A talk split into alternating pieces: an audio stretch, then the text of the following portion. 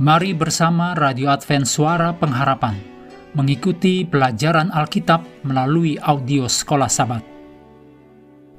Selanjutnya kita masuk untuk pelajaran hari Selasa tanggal 27 September. Judulnya Rasa Tidak Bersyukur yang Misterius. Mari kita mulai dengan doa singkat yang didasarkan dari Yeremia 20 ayat 12. Ya Tuhan semesta alam, yang menguji orang benar, yang melihat batin dan hati. Amin.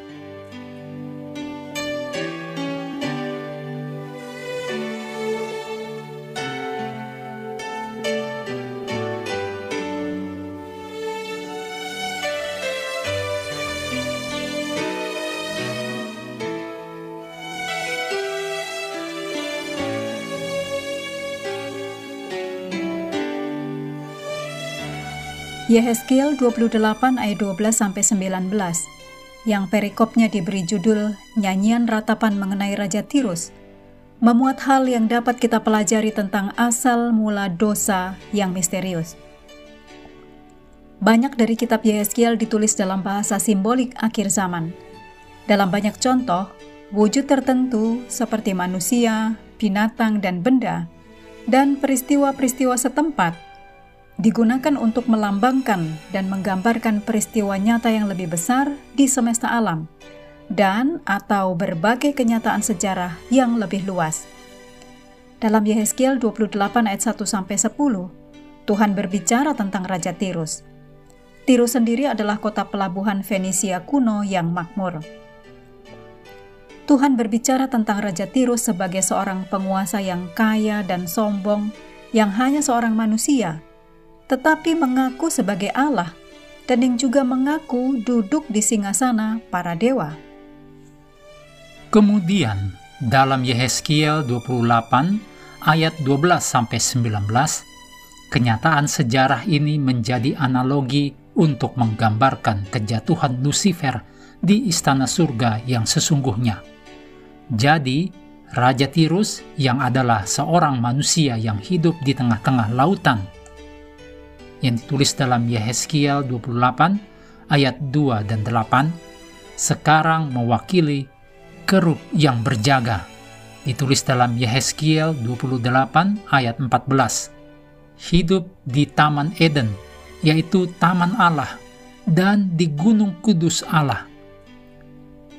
Demikian ditulis dalam Yehezkiel 28 ayat 13 dan 14 sebuah pernyataan penting dalam keseluruhan kisah ditemukan dalam Yehezkiel 28 ayat 15 yang mengatakan, Engkau tak bercela di dalam tingkah lakumu sejak hari penciptaanmu sampai terdapat kecurangan padamu. Karena, dan yang terpenting, kesempurnaan Lucifer termasuk potensi kejahatan, potensi untuk berbuat salah, dan itu karena sebagai makhluk moral, Lucifer memiliki kehendak bebas, bagian dari apa artinya menjadi makhluk yang sempurna. Pada kenyataannya, Lucifer diciptakan sempurna, termasuk kemampuannya untuk memilih dengan bebas. Namun menyalahgunakan kesempurnaan itu dengan menyalahgunakan kehendak bebasnya, ia menjadi rusak dengan menganggap dirinya lebih penting daripada dirinya yang sebenarnya.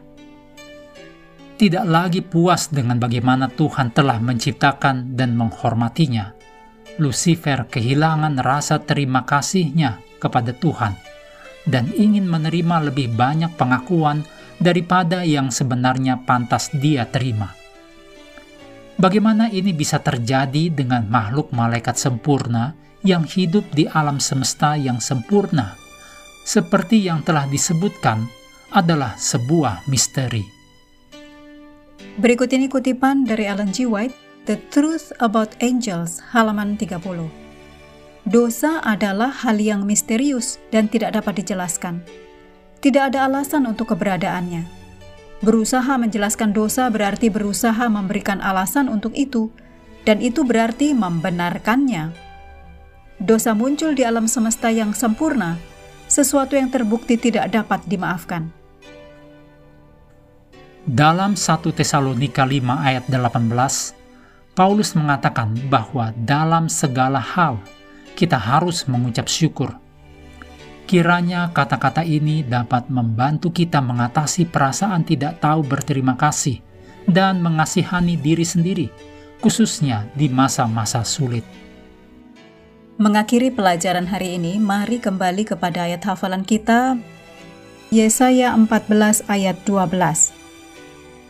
Wah, engkau sudah jatuh dari langit, hai bintang timur, putra fajar.